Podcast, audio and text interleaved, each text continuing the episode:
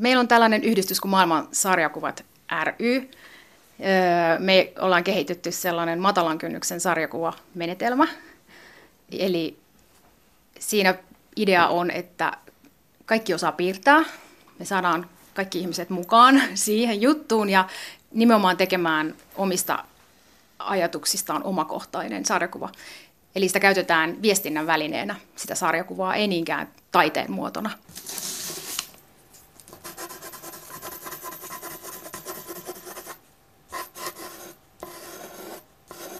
Alun perin tämä menetelmä on suunniteltu suomalaisen ja intialaisen sarjakuvapiirtäjän yhteistyönä, Leif Pakkaleenin ja Sharat Sharman yhteistyönä. Ja, tota, ja tätä on käytetty pitkään jo, ollaan levitetty tätä kansalaisjärjestöjen käyttöön Aasiassa ja Afrikassa. He on kampanjoineet näillä sarjakuvilla siellä. Eli tavalliset ihmiset on tehnyt sarjakuvia tärkeistä asioista, tai nämä kansalaisjärjestöjen aktiivit on tehnyt asioita, joita he haluavat ajaa. Esimerkiksi Intiassa on tyttöjen oikeuksista tehty sarjakuvakampanjoja, kuinka kaikki tytöt saataisiin kouluun. Ja, ja Malissa on itse ollut pitämässä ympäristöaktiivien kanssa ympäristöasioista sarjakuvapajaa. Sitten niitä on, on otettu kopioita ja levitetty ihan fyysisesti siellä. Ja nykyään sitten myös tietenkin sähköisesti kannattaa levittää näitä sarjakuvia. No miksi halusitte nyt sitten Suomessa juuri tämän projektin järjestää? No nyt kun turvapaikanhakijoita tuli paljon Suomeen, niin heistähän on uutisoitu silleen, ähm, että he tulivat vyörynä ja massana ja ei niin kuin he olisivat sellaista yhtä, yhtä porukkaa, jolla ei ole mitään kasvoja. Tuntuu, että ihmisille ei välttämättä ole kauheasti mahdollisuuksia niin kuin tutustua heihin ja nähdä sitä heidän näkökulmaa siihen omaan matkansa ja miksi ovat täällä, miksi ovat lähteneet, miltä tuntui lähteä, minkälaista on olla Suomessa – mistä he haaveilee tulevaisuudessa. Ja näiden sarjakuvien kautta ajateltiin, että he voivat kertoa sitten sen tarinan itse. Ikään kuin annettiin tämä sarjakuva heille äänitorveksi.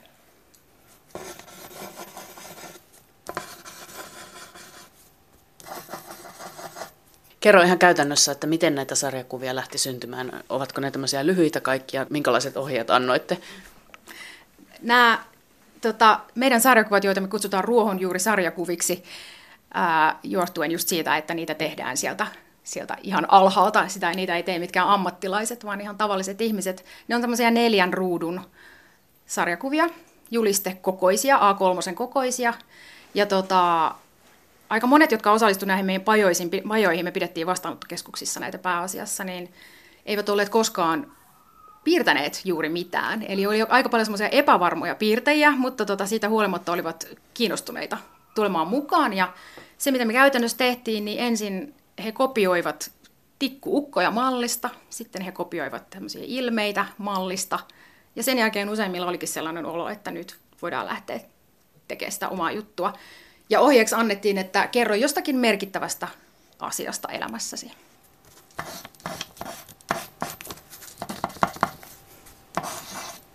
Navim Aslan ez. Nimeni on Aslan. Jigunde Şirişim. Olen Şirişin Kylästä. E, Gireday oğlu dere Kalaban. Şirnakin kaupungin. Ere Gireday Kalaban Şirnakhya. Dikarin binavek dişi binavekin. Herima botane de cehde gire. Eli kurdiksi se on Botanin alue. 26-vuotiaan Aslanin sarjakuvan nimi on Refugees, pakolaiset. Neljän sarjakuvaruudun kertoma tarina on koruton. Ensimmäisessä ruudussa on ase, joka ampuu pientä tikkuukkoa, sekä teksti Lapset Irakissa kuolevat.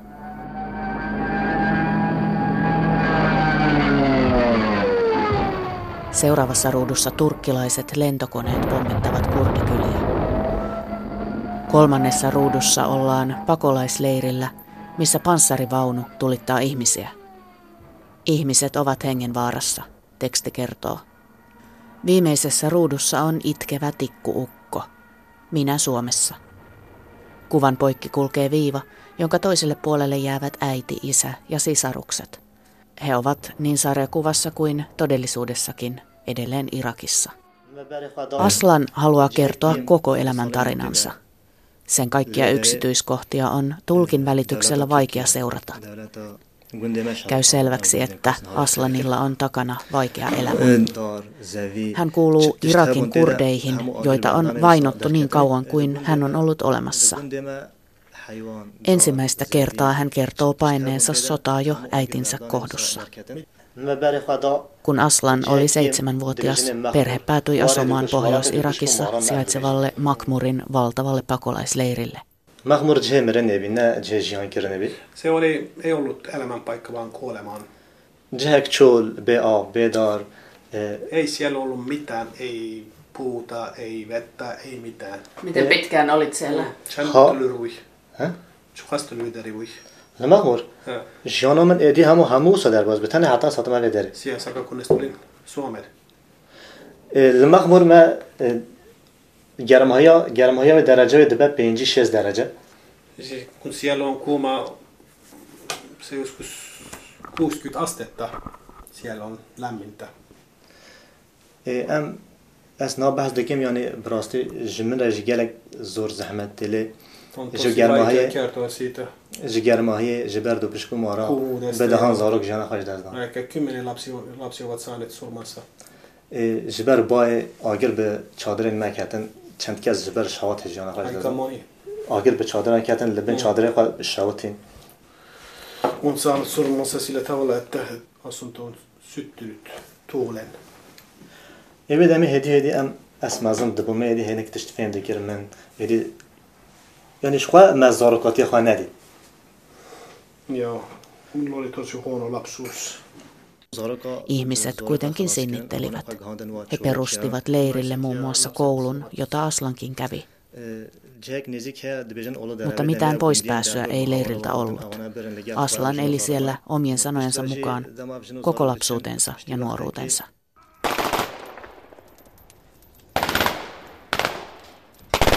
Viime vuosina Makmurin leiri on ollut esillä uutisissa, sillä ISIS on hyökännyt sinne useasti. Viimeisimmän hyökkäyksen aikaan Aslanin isä kehotti poikansa lähtemään pois Irakista. Isäni sanoi, että me emme ole eläneet. Hän halusi, että minä lähden ja koitan luoda itselleni elämän. Hän halusi, että kerron myös maailmalle, mitä olemme kokeneet. Nyt Aslan on Suomessa. Mitä seuraavaksi tapahtuu, siitä ei ole tietoa.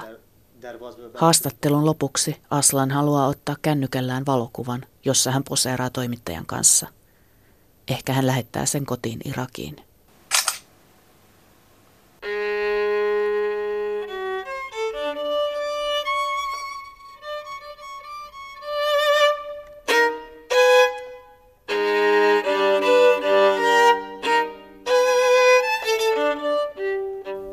Syyrialaisen Refatin sarjakuvan nimi on Musiikki on maailman kieli. Sarjakuva kertoo musiikin voimasta ja siitä, että musiikilla voi ilmaista sekä iloa että surua. Sarjakuvassa tikkuukkohahmo soittaa viulua. Refat itse on muusikko ja hänellä on kerrottavanaan tarina myös omasta viulustaan. هلا هلا انا موسيقي انا عازف كمان وانا عم بشرح ال- يعني آه، شيء بخص مهنتي Reilu vuosi sitten Refat pakeni Syyriasta. Matka Eurooppaan taittui kumiveneellä. Refatilla oli mukanaan viulunsa. Se kuitenkin tippui mereen. Refat sai viulun pelastettua, mutta sen sointi ei enää palannut ennalleen. Suomessa muusikko oli onneton ilman kunnollista soitinta. Kerran hän oli kyläilemässä rikkinäisen viulunsa kanssa erään suomalaisen naisen luona. آه، وهي الموسيقى آه، آه، بتعبر عن الحزن بتعبر عن الفرح Nainen huomasi, että viulu on rikki ja hän pisti Facebookiin kyselyn, olisiko kenelläkään tarjota viulua syyrialaiselle muusikolle. آه، وانا كاتب هون هنا Kului 20 päivää. Sitten Refat sai kuulla, että viulu on löytynyt. نعم وانا حابب اوصل الفكره انه ال- Tuntematon orkesterimuusikko oli lahjoittanut sen. Viulu saapui ystäväni osoitteeseen, Refat kertoo. Se on arvokas viulu. Nyt Refat soittaa taas. Hän on aloittamassa soittamisen muun muassa Sibelius Akatemiasta kootun ryhmän kanssa. Refat on myös esiintynyt Helsingin Savoiteatterissa pidetyssä yhteiskonsertissa.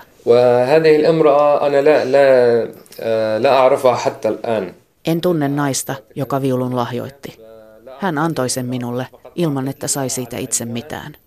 Haluan todella kiittää häntä. نعم وأنا أشكرها جدا من غير ما أعرفها أشكرها جدا